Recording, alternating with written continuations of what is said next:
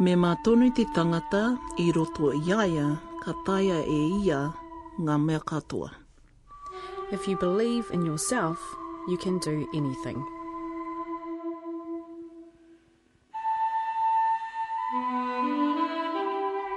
E nā iwi e nā hapu e nā kārangaranga maha o te mutu, he mihi tēnei ki a koutou katoa e whakaronga mai nei ki te hōtaka nei a te ahi kā. Ko Maraia Rakuraku ahau, I'm Maraia Rakuraku. And I'm Justine Murray, and this is Te Ahi Kā on Radio New Zealand National. Today we're all about Waitangi, as in Waitangi Day. No doubt many of you are winding down after getting up at some very early hour this morning to put in the hangi or make your way to one of the many festivities around the motu. Like me, y'all, four o'clock this morning at the unveiling of Te Whare Waka, a shelter housing waka in Wellington belonging to Te Atiawa Iwi. While that was going on, at the other end of the island, Te Tii Marae in Waitangi was preparing itself for yet another full-on day. During the day, from 10 o'clock onwards, we will have a number of sporting activities in conjunction with a uh, entertainment during the during the day, and all that will run through to around about four half past four. After which time, the 23 waka that we are expecting at Waitangi this year will all uh, be um, come back to shore, and the day will be concluded by the uh, beating of the of the retreat by the navy. Former politician Peter Paraone fills us in about the hosting responsibilities of his hapu at what has to be one of the most significant historical sites in Aotearoa. Then we hear from the other side, one of the visitors to Te Tii Marae Waitangi in a recording from 1992 with the late Te Arikinui Dame Te Atairangikaahu. As Pacific people, we have a strong bond with those other people who are nourished by our great ocean and whose lives touch ours commercially as well as culturally. What then happens to Aotearoa's indigenous or bicultural concerns? A Samoan speaks for Samoa. A Tongan speaks for Tonga. So I ask, mā wai e kawe atu kupu ki tawhiti? I believe that the treaty proclaims that we should always be together side by side, whether that be in the corridors of power, on the sports field, at the beach, in graduation ceremonies, in television, across the boardroom table, or wherever else we may be. But before that, join me on a boat trip to Matiu Somes Island, the island resting in the middle of the Wellington Harbour when its management and ownership is returned to iwi. Nā reira kia koutou katoa, koenei ngā kaupapa e whai aki nei. That's what's coming up in the next hour in our Waitangi Day special here on Te Ahi Kā. Ko te mea tuatahi. Te Tiriti o Waitangi, the Treaty of Waitangi, was an agreement made between the indigenous people of Aotearoa and the British monarchy in 1840, which established how two sovereign people would deal with each other. There are some key differences between the English language and Māori versions of the document, which have been the cause of much dispute over the generations since it was signed. The different interpretations of the document and the behaviour of successive governments since then have been examined in detail since 1975. It's an important year because it saw the establishment of the Waitangi Tribunal, operating a process of truth and reconciliation to look at past injustices suffered by Māori and decide if the Crown has breached the 1840 document. One of the cases involves Taranaki Whānui ki te upoko o te ika in what is known as the Port Nicholson Block Claim Settlement Act part of which includes the Wellington Harbour area and its surrounds, that includes the islands of Matiu Somes, Makaro Ward, and Mokopuna, which lie in the harbour. We join Mariah on a boat as she makes her way to the official handing back ceremony on Matiu Island last November. Te hokitanga mai a Matiu. My association with the island has been since about 2003. I was there for uh, writing the landscape course with Victoria University. And I'd visited the island before. That's when I came to appreciate some of the history. And um, that season is when they started some informal guided tours of the island, so I put my name down to help with that. And since then, I've been helping out the Eastbourne Forest Rangers, usually over summer, welcome people from the boats, um, taking some tours around the island, pointing out some of the, the landmarks and features there and some of the stories associated with it. Uh, but I still feel that even though that association seven or eight years, I'm only touching the surface of the, the depth of the history there, and it's always interesting to um, hear new stories about and experience it again. I just took out my nine-year-old daughter a few weeks ago for an overnight stay, and that was the first overnight stay I'd had since the writing course, and it was really, really precious. And the, the dock ranger was t- taking us around, and we were, you know, saw the, the see quite a- tuatara out, you know, out in the, the night after their food, so it was great. And it's quite a different perspective, isn't it, being in the harbour Yeah. and seeing Wellington from that view? Yeah, yeah. It's um, yeah, you feel like you're in a another little world in the on the island, even when you can see the, the, the city. And my first overnight stay, we couldn't. It was sort of overcast and hazy, so you really felt cut off then. But every now and again, you'd see a ship in the in the fog. But it's got a for, for me, the island is a microcosm of New Zealand. It seems to touch in so many aspects of, of Maori history and New Zealand settlement. Um, and the, the, the economic, economy, the agricultural base, the quarantine station, then human quarantine station, and impacts of World War One and World War Two. So it's a real mix on the island now. You've got the native vegetation re- returning and, and, nat- and natural wildlife, but there's also the sheep on the top and the huge old animal quarantine station, which is, you know, it's just a, it's a small slice of industry on the island, in, in my view, and all those elements are still retained, um, as well as you know, there's a, as well as um, some of the, the non-indigenous species, the macrocarpa is still there, and it's for me, it's really wonderful today for it to be officially returned to to Te Atiawa, and for me, it's another, hopefully, a little story reflecting New Zealand's life as well. What was your knowledge of Matiu Somes as you were living here? In my first few years, it was a quarantine station, and I really knew nothing about it beyond that. I could see it in the harbour there. I didn't even know that Forest and Bird were replanting it at that time. I'm, I don't think I was aware when it became a reserve. It was only, which was, it was only a few years after that. I think it was through a, a school group that one of my daughters went on. I was aware it was open to the public. It was 96, 97. I think I may have accompanied a school party, and then after we took our daughter on a on a it was a birthday party visit there. We pretended it was a pirate's island. There was hidden treasure, but I still knew very little of the stories there. And I, yeah, as I said, it was only when I did the writing course in um, 2003 I realised the extent of history associated with the place, and um, it really fascinated me. And I felt because I live close by in Moera and, and Lower Hutt, um, there's opportunity to be more part of it. And it's really, really precious to have this island in the middle of the harbour. People talk about it as the, the, the jewel in the crown. And for me, it's so special to have this small island now um, home to Tuatara. You know, that creature that existed here centuries and centuries ago. And um, it's, it's got its place in the wild, just 20 minutes away from the capital city. What's your name? Uh, my name's Kay Griffin, Which organisation are you part uh, of? Lower Hutt Forest and Bird Society. So you come out here often, don't Yeah, you? Yeah, I've been here for years for some of the plantings, sometimes for some of the plantings. Because there's actually a forest and bird house. Y- Yes, there is. That's right. It was, yes, there is. It was, very, it was it was given. I think was handed over by the from the Department of Conservation to the, in in, in um, saying thank you for the work that they've done. I personally haven't been very much involved in that, but I've certainly been very interested.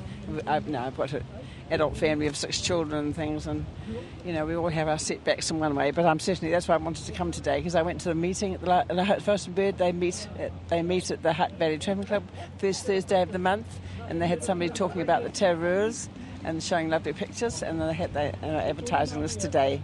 So I wanted to come. Mm, so we had to book. We couldn't just come. We had to book. Yeah, thank And you. I can see how organised you are because Yeah. you're wearing boots. Mm. You changed your shoes Yes, in the Yes. Thank- thank you. And you've even got your own walking, Yeah, that's right. walking Yes. stick. Oh, yes, I've done quite a. Ah, oh, lovely. Thank you. Yeah. Kia ora. I understand that you used to live on the island. Yeah, that's right. Yeah? For how long? Um, it was about. Oh, I was little. I'm not entirely sure. I think it was about a year and a half. So you were here with your family? Yes, really fantastic. So is this quite emotional coming back? Yeah, it is rather. So did you go to school from here? Yes, and we used to get to school at about morning tea time. So every day you would catch a boat to school. How Yeah. cool! Yeah. Um, But you got a bit over it. well, there were a couple of times that we got stuck out here because of storms, and it was like, yes, stay off school, but we still had to get up early and come down and check whether or not the ferry was sailing. Yeah. But how cool! You lived on an island, man. Yeah. it was awesome.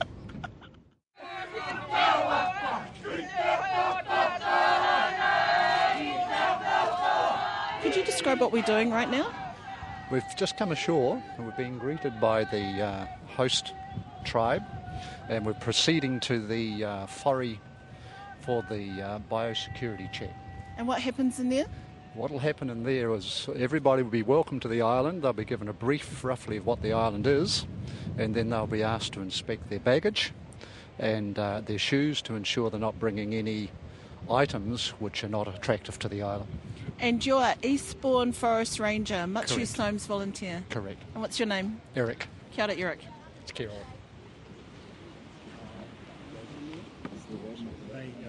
The queer that wait at the bottom of the hill have just um, done a karanga to welcome us- welcome us on. Everyone's heading towards the hariru. And we begin our slow walk up the hill.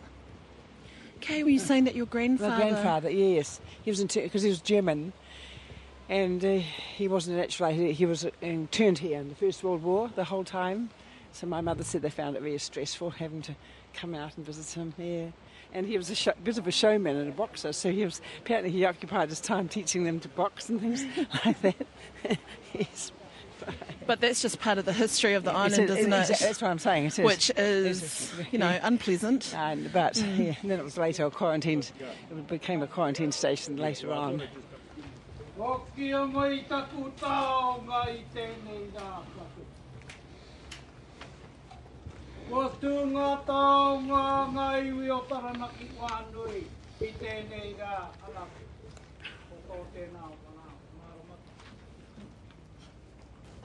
Ko rere mi ki ei ki te whai mau ngā taranaki tito ea.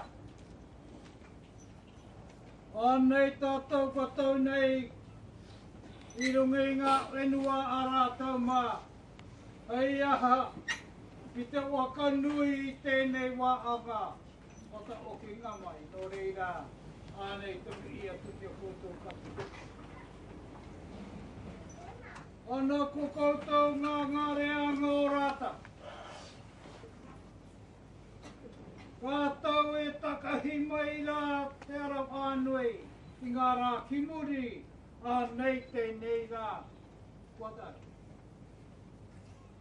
tau rā ngā moi moia. I te tonga hea o ngā whenua nei a nei tēnei rā.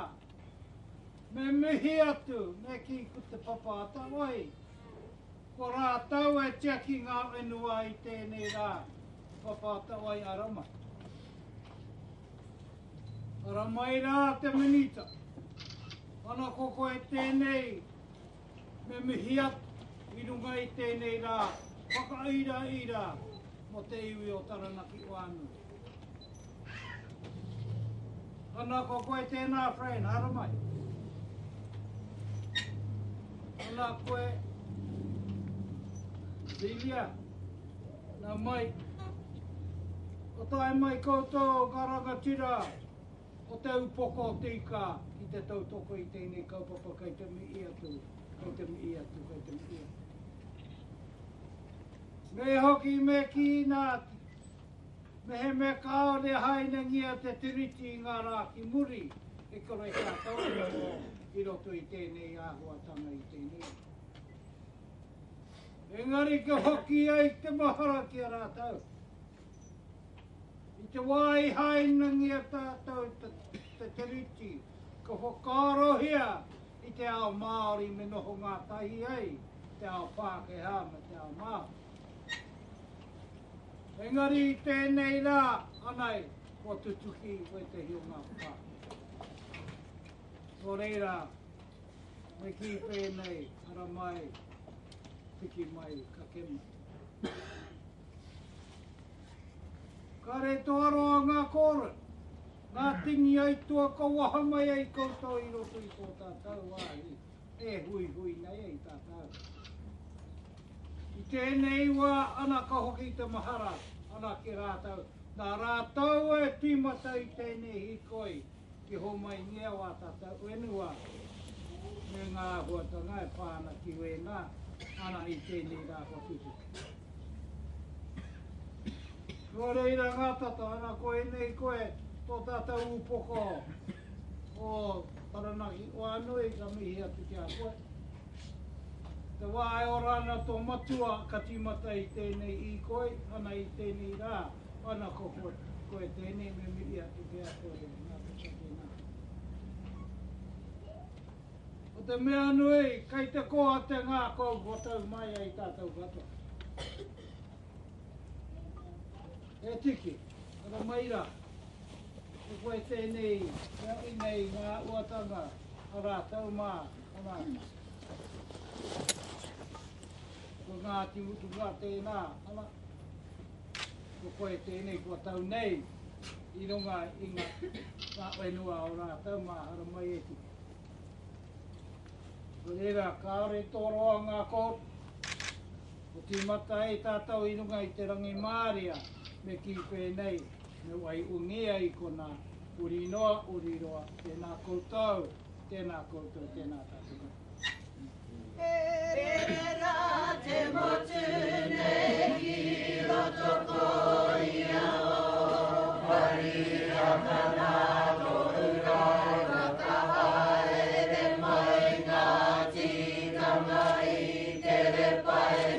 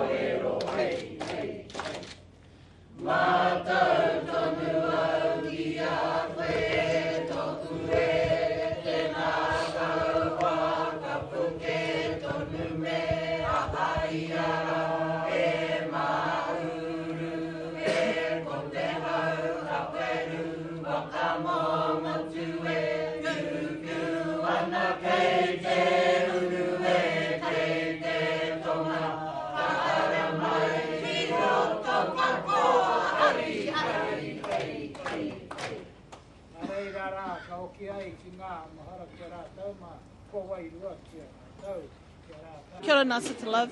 Now, you mentioned in your speech that while the title of the island rests with you, you will still retain the spirit of the past. What do you mean by that? Well, when you look at the history, there were so many of our people here, right through from the time of Kupe, that all of them must be acknowledged.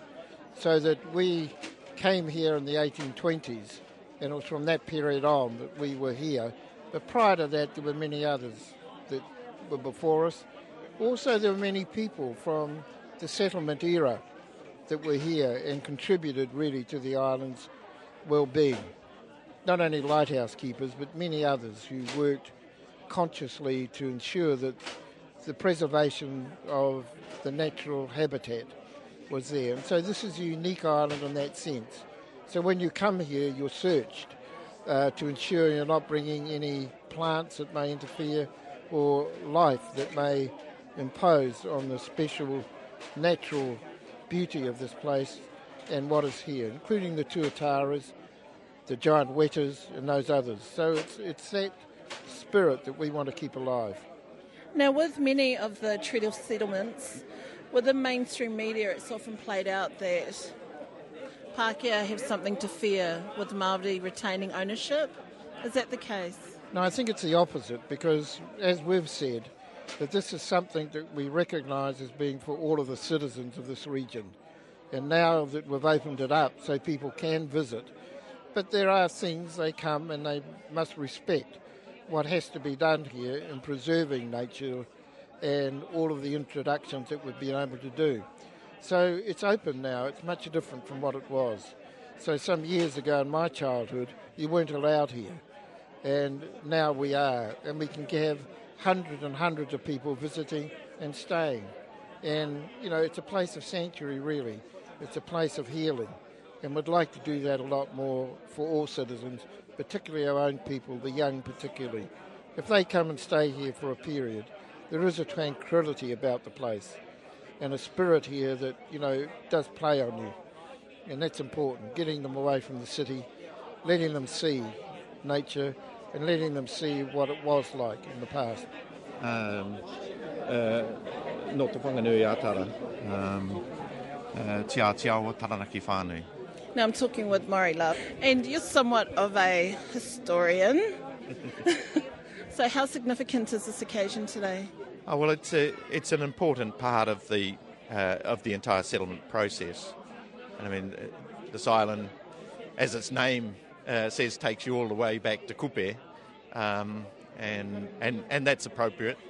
Um, and you know, now to have iwi back here uh, after you know such a, a long absence and um, really the exclusion of um, anyone other than those involved in quarantine activities, you know, meant that uh, there was a, a, strong severance of those traditional connections here. So, meaning it went from Te Ahi Kāroa to. To, to Kore.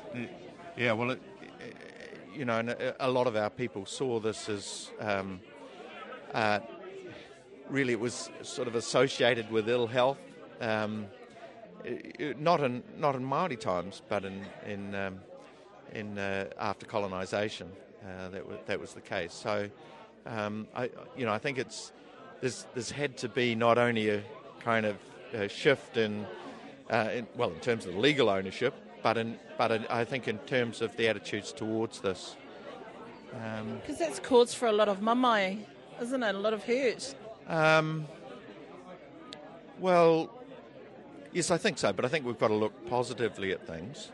Although I am, I am concerned. You have a look at that.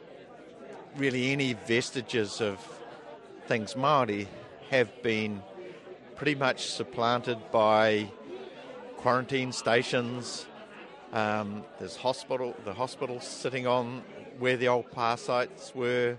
Um, there's gun emplacements on others. Uh, so it's um, to an extent, we're going to have to bring some of that underlying history back to the surface, as it were. And, you know, that's not going to, going to be easy. Um, uh, and, you know, it, there's, a, there's a fair challenge here in terms of how this island is now redeveloped, both as a cultural asset and um, in terms of flora and fauna. Kupe arrived here with uh, much of his family, and so the name Matiu, and, and people get that confused and think it's the transliteration of, of Matthew. Matthew. Uh, it has nothing to do with that. And it should be Machu. It's, not Machu. Yeah. Machu. And uh, Machu and Makaurau were both, uh, I say nieces, some say daughters of Kupe. But certainly they came here and um, uh, I tell the story a slightly different way that um, uh, Kupe um, was headed off to the, towards uh, to Waipounamu um, in pursuit of a feke, uh, an octopus, um, which was sent, it is some said, uh, from a tohunga called Muturangi. And um, I won't go into uh, what was it going was politics. on. No, it wasn't politics. There it was, was a, a wahine. It was a wahine. There was a dalliance. and, uh, and so um, uh, once and for all, this was a matter that Kupe had to, to sort out. So pursued this feke um, uh, into um, what is now Queen Charlotte Sound and um, duly disposed of, of, of the feke. Uh, but the eyes of the feke uh, still exist, Ngā Karu, um, called now the Brothers. And it's interesting that the tuatara that are now returned here came from Ngā from the eyes of the feke, from, uh, from so the brothers. So where are the brothers? The brothers are at the entrance of Queen Charlotte Sound. Yep. So that when you cross the straits uh, on a waka, when you paddle the waka, you never looked left nor right until you'd passed the brothers. Um, it's a Because those were the eyes of the wheke. yeah, Mm. it's a it's a and it's a wild bit of water, as you know. The Mikhail Lermontov Learned that. sank Mm. um, uh, as it was as they tried to take it inside the brothers. So even today, you be very careful around uh, around the brothers. Um, but the uh, Tuatara seem to like it here, and uh, they're thriving. And um, not sure whether we'll see some today, but uh, they might uh, they might be able to venture out into the sunshine. But I'm assured they're okay, and people have had a look at them in the last few days. So, Morrie, he went in pursuit of the wheke. What happened to the nieces, Matiu? oh, what happened to the nieces, Matiu and Makauro. Makauro? Yeah. Um, they remained here. Whether they remained on the islands here, um, I'm, I'm not sure. But um, the story has it that he left the women behind uh, because it was men's business. Um, and, it, and it was um, in, in, in, in that regard. So, you know, that uh, connection between here and, uh, and, and uh, Te Tauihu is, is uh, And that's how is a the island one. gets its name. So it's a little uh, to the, the southeast from here. Mokopuna is the little one, uh, which is sort of uh, northwest. Um, it, it, there's a little channel between Mokopuna, which you can take a wakama through, or a wakatawa. We've taken a wakatawa through there at high tide. Um, be very careful at low tide. Um, but um, yeah, Mokopuna, and then there's some rock stacks as well off the end of the island. So the three islands here. E nui noko nā haugo Ngāti Mutunga Te. Nā ko tiki rau mati, ko tiki rau mati te wā. Pehe o whakaro mai te rā. Oh, ke au nei, te tari ana. Our people have been waiting for this a long time. And one of the reasons I've come to bring our family to be here with them is that our tupuna tarangi matoha, or te matoha and te hautonga, have always, have never left Soames Island. Uh, as you know in history, that Ngāti Mutunga, an unusual lot of people, were the first to cremate. And so when Tarangi Matohua came down here with the Tarauparaha and them, and he died, they cremated him because in those days, of course, they used to come and mutilate the bodies and take them bits and pieces here and everywhere. So they were both cremated here on Soames Island, and they've been there ever since. And today is the first time you can say that our whānau Ngāti Mutunga has really come home. We have never left Wellington, never. And the thing is about Ngāti Mutunga, right? Tarangi Matoha, all right, and Te Hautonga were the parents of Kahe Te Rau o Tarangi. And you know who Kahe was, don't you? Kahe Te Rau o Tarangi was the woman, one of the women, besides Topeora, who signed the treaty of Waitangi and who swam from Kapiti to the mainland with a baby on her back. Yeah, and her name was Rebecca. Okay? And that's our, and then the, uh, uh, Kahe Te Rau, all right, had uh, the, the, the two daughters, Henny, Henny Brown, if you like, and the other one was uh, was uh, Mere. And Mere married Inia, and the last in that first marriage was my grandmother, all right, Ngarupi. And Ngarupi, of course, later on married the son of Te Whiti Orongomai. Now, when you go back again, let's go back to uh, to Kahetarau. You came down and Mere, when our tupuna died, she married again, all right? And she married Naira Pomare, and that's the Pomare family. And so you see, so my grandmother and Maui were half brother sister, all right? But of course, in Māoridom, of course, there's the argument of who is the tohana.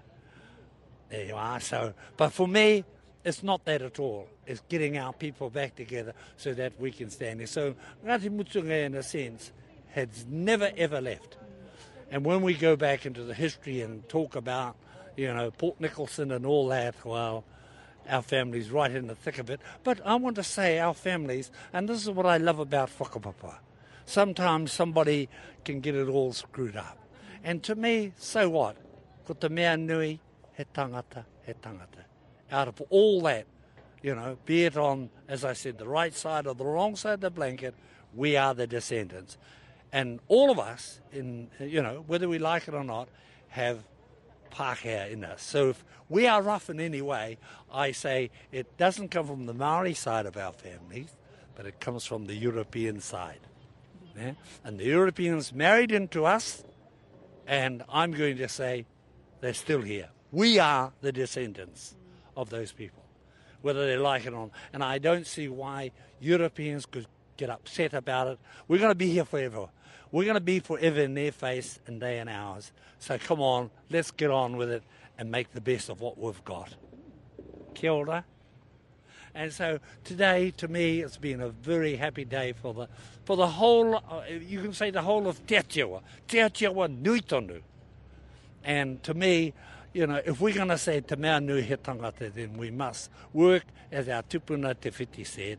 Whai kroria ki e ki te rungarawa, he mau ngā rongo ki runga i ta matata whenua, e whakaro pai ki ngā tāngata katoa. Glory to God, good peace and goodwill to all mankind. And that's what we've got to follow. And so that we can wear our right feathers and show them and be proud of showing this is what it's all about. Be kind to one another. Kia ora tātou. Ngā mihi hoki ki te whānau a Mātiu. You heard from Tiki Raumati, Maury Love, Ngā Tata Love, Martin de Jong and Kay Griffin at the handing back ceremony returning Mātiu, Makaro and Mokopuna Islands to Taranaki Whānui ki te upoko o te ika. Photos taken during the day are at our website, radionz.co.nz forward slash te ahi ka. That's T E A H I K A. While there, you can subscribe to our newsletter or click the Facebook logo to head to our Facebook page. It's easy as whānau mā. I'm Justine Murray. I'm Maraia Rakuraku, and this is Te Ahi Ka.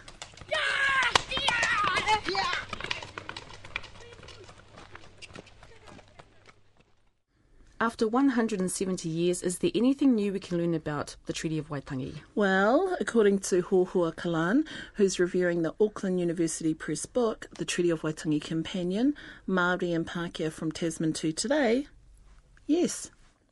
Um, well, it is a big book, uh, and I, to be honest, I didn't read it cover from cover because um, it's really not that sort of a book. It's more of a, a, a source book. Uh, I feel it's a source book for educators and maybe workshop facilitators and uh, just for the layperson. Uh, and it's it's really about um, the Treaty of Waitangi, uh, the background to the Treaty of Waitangi, and more so the uh, the journey that the Treaty of Waitangi has taken uh, over the past 200 years. But I mean, Hohua, hasn't the Treaty of Waitangi been kind of done to death? That's what that's what I thought. Um, that's what I thought because um, if you look around you, there's there's tons and tons of books about the Treaty of Waitangi. Mm. Uh, but the difference with this um, that I found with this book is that uh, it, it, drew largely upon first-hand accounts of the people and the players who are actually there, the people who are making history as it happened, um, and it relies heavily on the use of um, first-hand accounts, diary entries, letters, correspondence, photographs, and also newspapers of the time, and it brings the it brings people's voices to life as uh, few books have. And how did you find that? I, uh, personally, I found it really good. Uh, I found it quite refreshing actually because it, it's really short on academic dissertation um, and it's long on substance. I mean, if people wanted to go and enjoy a, a long academic treatise, I mean, there's tons of books out there that they can do it with. Uh, but the refreshing thing for me with this book is um, that you could just dip into it, um, uh, find whatever tickles your fancy, and um, and it was you know, whatever you're looking for is really accessible. Now, just the format alone is quite different, eh? So when I open yeah. up a page, it kind of it, it's almost like it has sentences that have been split up, and then it has what that sentence actually means. Yep. I've never seen anything like that before and I think that's what makes this this book different from from um, the many other books that um, are out there. I mean, it, it's very it's made up of snippets. Yeah, I thought it was a breath of fresh air because it's the reader doesn't have to wade through uh, screeds and screeds and pages of uh, academic dissertation. It, it's really, I found it really easily digestible. And uh, I think uh, the good thing about this book, uh, a strength about this book, is that it brings the treaty um, from out of the academic uh, dusty shelves and uh, really communicates uh, the treaty uh, in a way that it's accessible to all um, everybody. It tends to colour in a bit of the history, eh? So you get yeah. a real sense of what the world was like at that time. Yeah. I mean, I, I joked about. I, I, I, I think about this book as a DVD that you can read. That's what when I first uh, went through the book, I thought that, that was the name that I coined up for this book. Uh, that's by the description of it. It's a, it's like a DVD you can read, and um, the strength about this book is that it's short on somebody's someone else's commentary and uh, really long on uh, a substance. You actually get to hear firsthand from the people uh, who were around at the time, the people who are making history happen, rather than um, seeing it through the eyes of some uh, academic. I think uh, it's a really good resource, and I think the people who are going to enjoy this the most are teachers, uh, students, workshop facilitators, and uh, amateur historians. I mean, um, I used to run treaty workshops, and uh, this is about some 10 years ago, and, and I wish that uh, a book like this had been around uh, then. It would have saved me a lot of time. I uh, really enjoyed this book. It's easy to read and informative, and it deserves pride of place in every New Zealand household. That's what I think. Uh, ko tūhoi te iwi, ko te urawera, ko Ngāti Rongo, ko Hāmua, ko Patu Heuheu Ngā Hapu, uh, ko hohua kalan tōku ingoa, uh, no wai o hau ahau, uh, kai te mihi atu au uh, ki te hunga whakarongo, uh, e whakarongo mai nei i o kōtau kāinga. Kia ora. Kia ora, Hohua Kalan. For more information about the book, The Treaty of Waitangi Companion, you can go to our webpage, radionz.co.nz forward slash Te Ahi Kaa, and click into our book reviews page, Te Weti Weti. And over the next few months, make sure to keep a look to the show as we profile more books on Te Ahi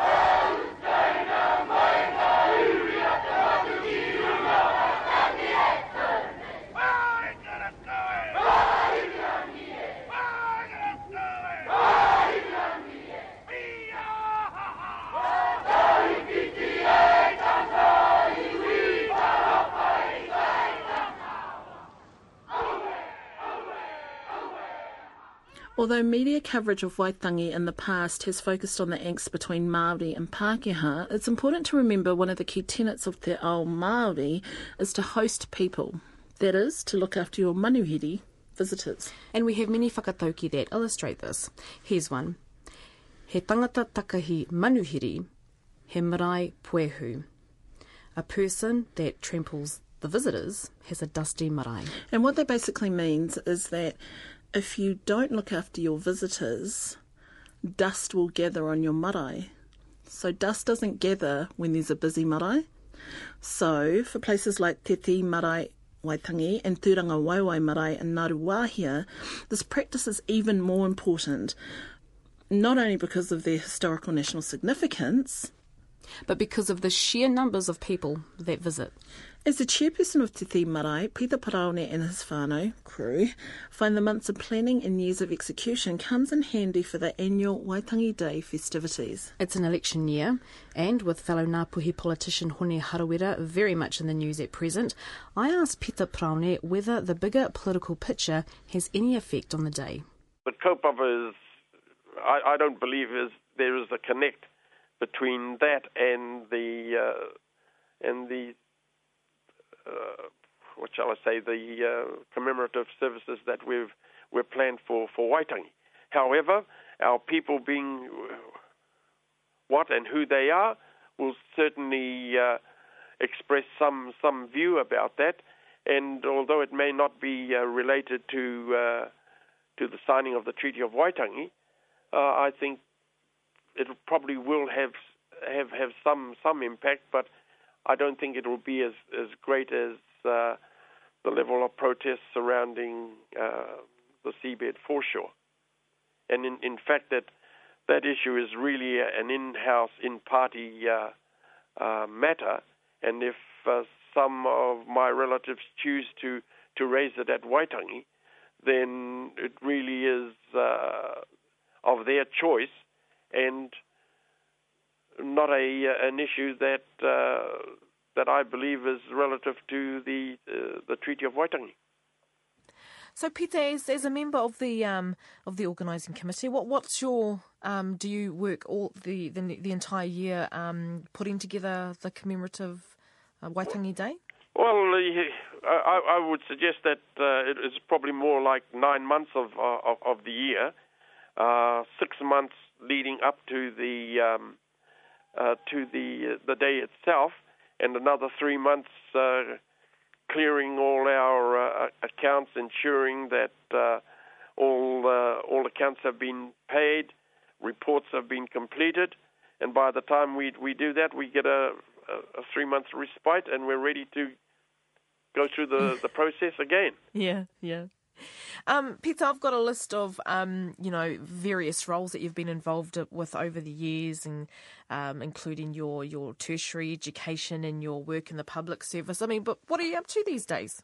Well, I'm uh, actually uh, regional manager for the Maori Trustee, and if you look at my CV, you'll see that I I, I used to work for the Maori Trustee, and uh, I think I was very fortunate to uh, get one of my old jobs uh, back after my uh, parliamentary career. But I, it's always been uh, uh, something. Perhaps I was growing up. I, I grew up into it in uh, having a sense of being able to serve your your your fellow um, man, and I had enough people around me growing up who who who had that sort of ethic of com- contributing to their their community. And so, you know, the likes of uh, Sir James Henare, my my father, and uh, and a lot of my uncles and aunties who spent a lot of time uh, contributing their services to the betterment of their their community. And so, my service in terms of uh, Maori affairs, uh, affairs, economic development, and all that is just a extension of uh, what I was uh, brought up on. Peter, if we could go back to, um, I'd like to for you to share your memories about um, Waitangi commemorations. Um, you know, with uh, Radio New Zealand, we we have an Taonga Kōrero archives, and um, uh, this week we're playing a, a, segment from 1992 of Dame Te Atairangikaahu. Are there any um, moving speeches or, or moments that you've heard from your leaders in particular that you can draw on? Oh, I, I think the uh, the uh, the the, uh, the speeches from uh, Sir James Henare, mm. Uh, and there was uh, a speech from um, Sir Hepi Te Heuheu and uh, Toko Te Kani from Ngati Porou. I thought that those speeches that they gave on those occasions were inspirational uh, not only for, for the nation, but for, for Maori as, as well. And to see uh, those, uh, the ilk, ilk of, the, of that leadership, um, while we may, it, some people may say that uh, we don't see that amongst the, our leadership at the moment. I was going to ask you. It, uh, but it certainly is uh, something that, for me, I, I, I took heart from and probably is uh, in in a uh, overt or covert uh, way influenced my uh, the path that I've taken. with everything that kind of goes on at Waitangi commemorations today, um, with all the, um, you know, when you see dirt being thrown in Don Brash's face Yes. and Helen Clark crying in previous years, and um, how do you think our leaders, such as James Henare, would, would view those activities? Um, uh, uh, the, I know that they certainly would not approve. They may have approved uh, uh, uh, um, of the argument that has caused that, that, that type of, um of uh, protest, but they certainly would not approve the way that that protest was carried out because it runs contrary to the whole ethic of uh, manakitanga, which all those uh, leaders certainly uh, uh, displayed towards their uh, manuhiri. And to see the way that our manuhiri are being treated by some of the types of protests that, that carry on certainly is, isn't something that I believe that they would not have supported, and I certainly don't support. As part of the organising committee, Peter, do you get a sense of, you know, you guys work nine, six, three months, um, you know, towards the commemorations, and then when something doesn't quite, you know, when something happens, um, like the dirt and Don Brash's face, do you think, oh, you know, are you disappointed? I mean, Oh, it, it, it is uh, certainly d- Yeah. disappointed, and it, it's it's more depressing when you, you see amongst the uh, the group of protesters that uh, a majority of them are your own relatives, and uh, and I suppose that is uh, a, a life. I used to uh, be, you know, feel personally responsible for for that sort of sort of action when I first became involved. Uh, as, as part of the, the leadership of the organizing uh, uh, committee. Uh, but uh, while I, I still feel a sense of uh, of personal responsibility, uh, the pain is not as, uh, as as acute as now as it was then. um, so Peter, if we can turn to this this year's uh, commemorations, what, what what is happening at uh, at Waitangi this year? Well, uh, uh, based on the uh, formula that we've uh, used over recent years, which seems to be uh, uh, a reason for for more and more people coming back to Waitangi, is that the day will start with a uh, dawn karakia. That karakia is intended to uh, be uh, one where the old Maori incantations uh, uh, are, are invoked and that will be followed by at at oh the, that particular karakia starts at five o'clock in in the morning. Following that, the uh, the New Zealand flag will be raised, and that is uh, usually done by by the Navy. Uh, but in previous years, we used to uh, put it up uh, the day before because of the the level of uh, protest that. Uh, that was being exercised at that time. And then at around about 10 o'clock, we have what we call an interdenominational church service that is um, conducted by the, uh, the Bishop of Tai Tokerau for the Anglican Church and usually includes a, um, a, a noted speaker. And this year, the noted speaker will be our Governor General, Sa- Sanan Satyanand. And uh, the significance, significance of that is that this will be the last Waitangi Day that uh, Sir Anand will be in attendance in his capacity as the Governor General. Okay. Because we well know that uh, later this year he steps down from that uh, that office, and so we just wanted to have the opportunity to recognise uh, his um, his involvement with Waitangi over the over the years, particularly as Governor General.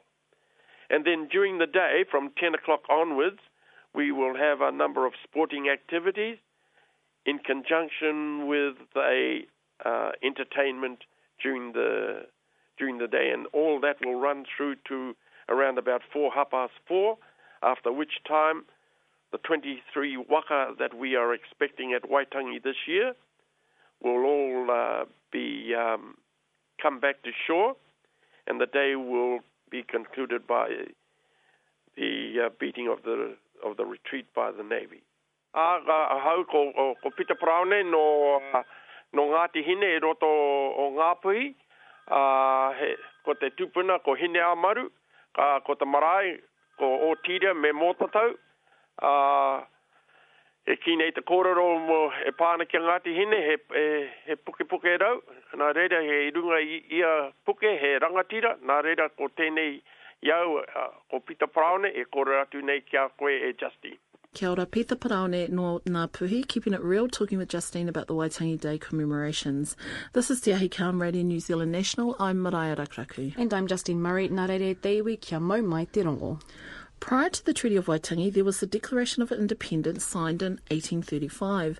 Northern based iwi played a major role as Te Arikinui, Dame Te Atairangikaahu, the former Māori Queen, reminds those gathered at Waitangi in 1992.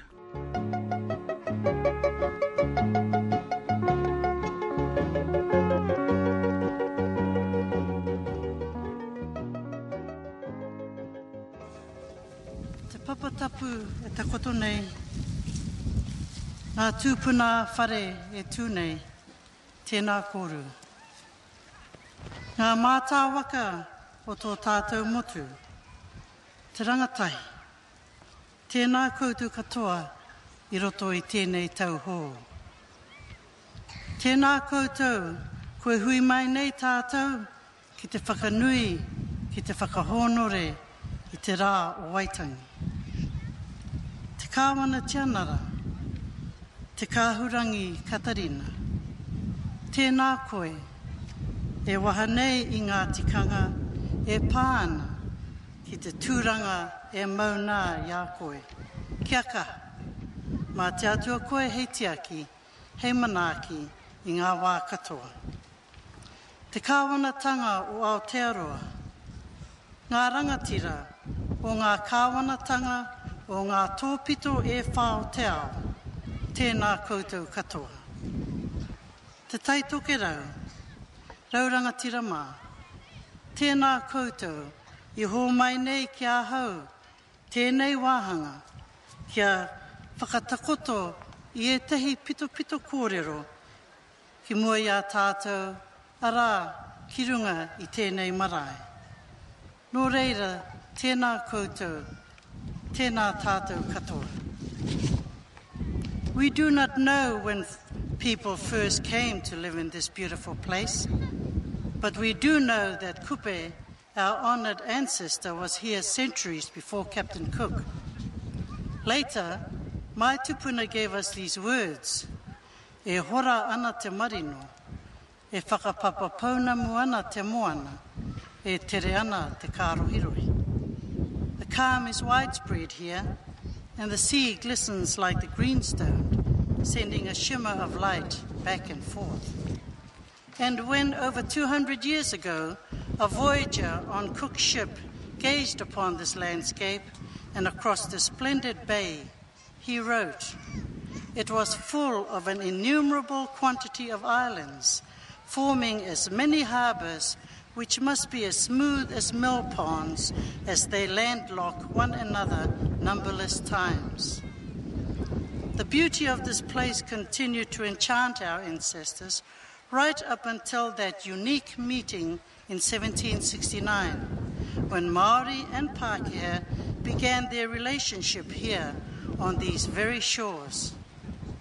And those Pākehā who came, those first settlers and voyagers, wrote of villages on every headland, homes on every island, with cultivated gardens neatly planned and lovingly cared for, bountiful fisheries cunningly marked and well protected.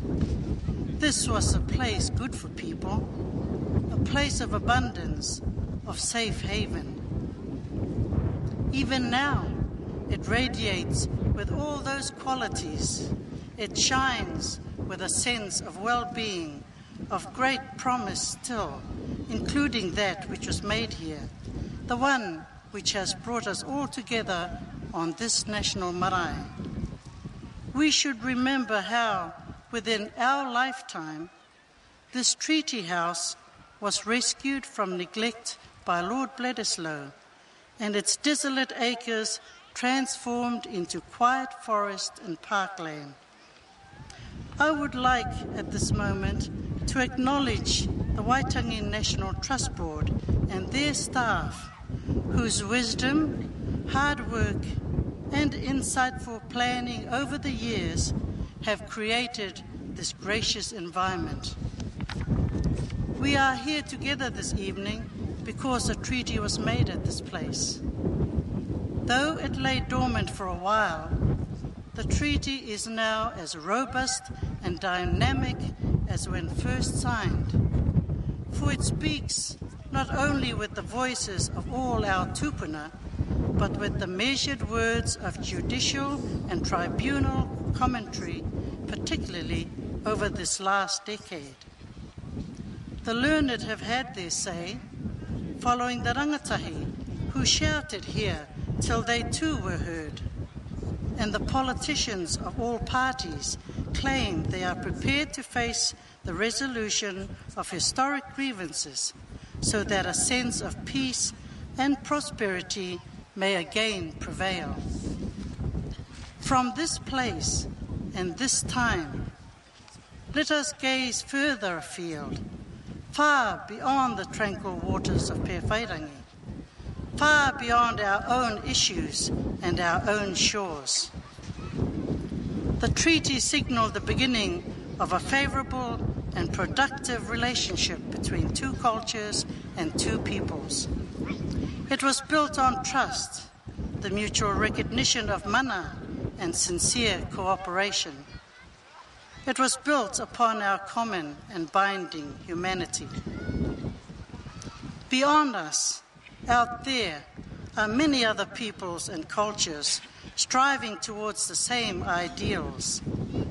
Many of their representatives are here with us. It is the spirit of all of their ancestors we call to be with us in this place this evening. No mai, haere mai. Let me now address the wider role that Maori people seek.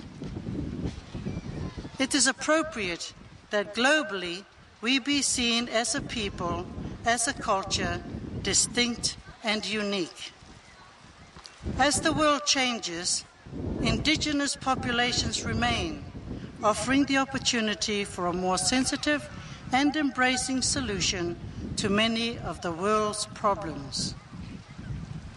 By sustaining and celebrating our identity as Maori, we reach out and reinforce our relationship to our Pacific cousins and our distant kin in Southeast Asia. We can also extend ourselves further by presenting a model of harmony and cooperation, of hope and compassion in these troubled yet exciting years. For we are a small island nation, yet one enriched by a merging of peoples, of sensibilities, of dreams, enjoying the good times, learning from the bad, and sharing what we can with those in need. You may well ask, what has this got to do with Waitangi Day? The point is, if we are to participate in world debate, then we must decide how. One way is to introduce to the world a genuinely bicultural Aotearoa, with both Maori and Pākehā seen as two partners in every aspect of trade, cultural exchange, tourism, scientific endeavour, foreign aid, everything. This can only be achieved by more than just projecting an image overseas. Rather, it requires meaningful and valid Maori input on all levels. At this moment, the Whakakotahitanga o Aotearoa, the Maori Congress, is seeking recognition at the United Nations in the spirit of partnership. Together, we might contribute a bicultural perspective to the process of resolving many of the world's major issues, from the crisis of the environment and shrinking resources to the harshly human experience of terrorism and war, as all such matters are discussed at various international gatherings in this year and the years to come. There are many such forums ahead of us. This year is the International Year of the Environment. Next year is the International Year of Indigenous People. Following that, the International Year of the Family. How wonderful it will be if we can carry from the common accord that we celebrate here a clear understanding that our nation's voice truly speaks to the global condition from the wisdom of both our cultural traditions. Then we would speak as a nation for all of the 1500 years of this country's actual human history, not merely the messages of the past century and a half. The same perspective applies to our closer relationships in the South Pacific Forum. This can be much more than the meeting of trade or state delegations. It should be the drawing together of cultures, of identities, which strengthen, inspire, and stimulate each other. To date, Maori people have no voice in such places except as incidental representatives of the dominant culture. We need to remind ourselves, however, that as Polynesians, we live in Te Moananui-a-Kiwa. As Pacific people, we have a strong bond with those other people who are nourished by our great ocean and whose lives touch ours commercially as well as culturally. What then happens to Aotearoa's indigenous or bicultural concerns? A Samoan speaks for Samoa. A Tongan speaks for Tonga. So I ask, mā wai e kawe taku kupu ki tawhiti?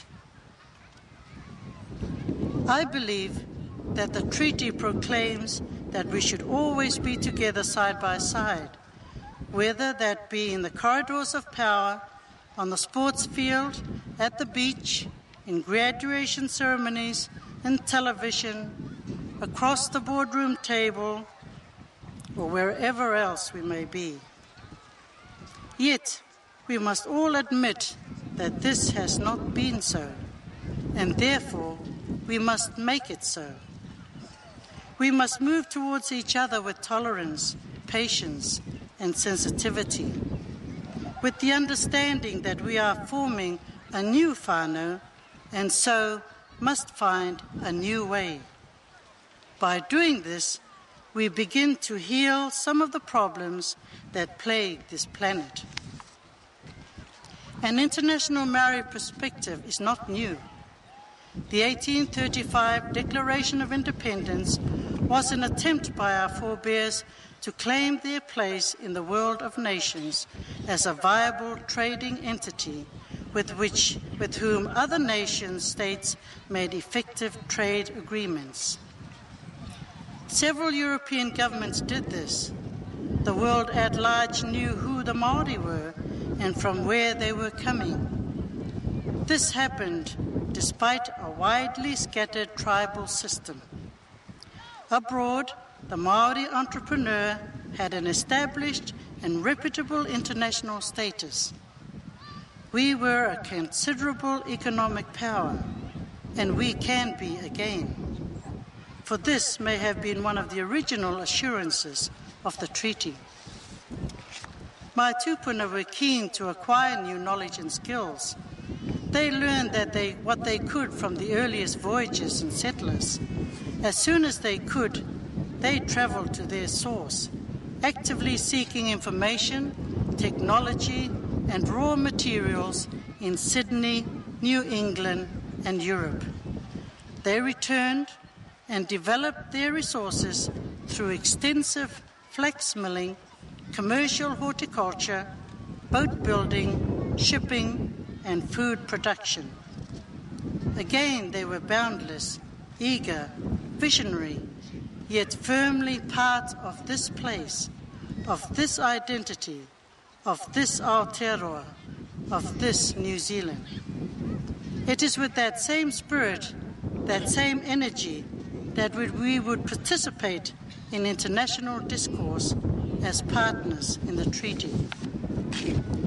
Now that the treaty is more vocal, alive, and vigorous, we are prompted to look again at our partnership, at our recognition of and respect for our differences and diversities. We stand once more side by side, separate yet together. This place, Waitangi, began with a promise of hope. Let us revive that promise. Let us honor and celebrate it. Let us realize its potential, a potential that can best be fulfilled by our total participation in matters of both domestic and global responsibility. We move into the future together as one nation. This is our hope. For that, after all, is how the world's nations should see and meet and talk with us. That is the promise of Waitangi. And this sentiment was reflected later by my tupuna, Pōtatau Te Wherowhero, who said to his people, Ko tahi te kōha o tingira, e kuhunai te miro mā, te miro whero, te miro pango. I muri iau, kia mau ki te ture, ki te aroha, me te whakapono. There is only one eye of the needle through which the red, the white, and the dark thread must pass. After I am gone, hold fast to the law, to faith, and to love. Nō reira, e te kāwana, rauranga tirama, tātou katoa, ko hui mai nei tēnei pō. Tēnā koutou, tēnā tātou, pai māre.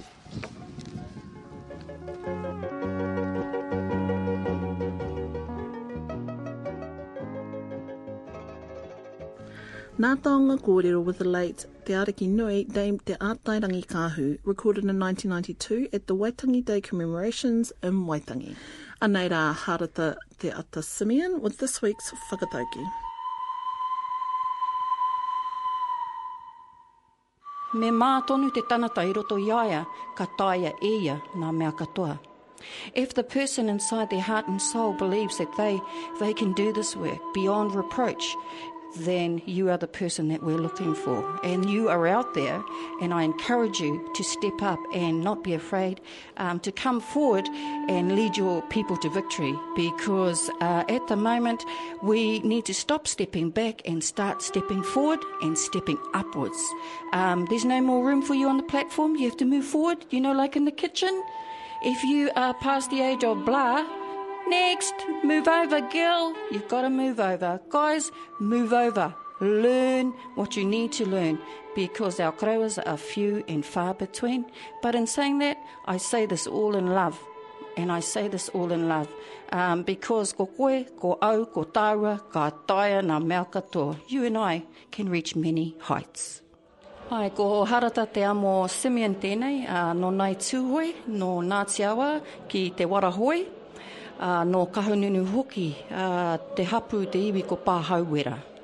Uh, e noho ana i roto e te rohe o mātātua uh, ki Wairaka, whakatāne ki Wairaka, e nari i pakeke mai i roto i te whārua o Ruatoki, Ruatāhuna, me Waimana Kāku. Kia ora. Ko rā te hōtaka nei a te ahi kā mo tēnei rā. That's our show for another week. To listen to it again, head to our webpage radionz.co.nz forward slash te ahi kā. If you'd like to contact us, email teahika at radionz.co.nz or write to us at Radio NZ, PO Box 123 Wellington. Next week, imagine seeing a fire right outside your marae and having it only metres from destroying its buildings. It was a close call for the whānau at the Ore Ore Marae in Masterton. Justine talks to Jason Kerehi. And The piupiu have been dusted off. Kapahaka practices have been gearing up around the motu. We talk next week about Matatini, the annual Kapahaka national competition. And don't forget, I'll be bringing you that recording from that four o'clock start this morning. hey, and whānau mā, check out our Facebook page, eh, and tell us who your favourite group is. Te whānau apanui. Ko tai anō mātou ki te mutunga a te ahika. That's the show for another week. He mihi tēnei ki ngā kai kōrero mō tēnei wiki. He mihi anō ki tā mātou kairā wiki wiki mihini mai te whānau a te ahika ki a tātou katoa. Mauri ora tātou katoa.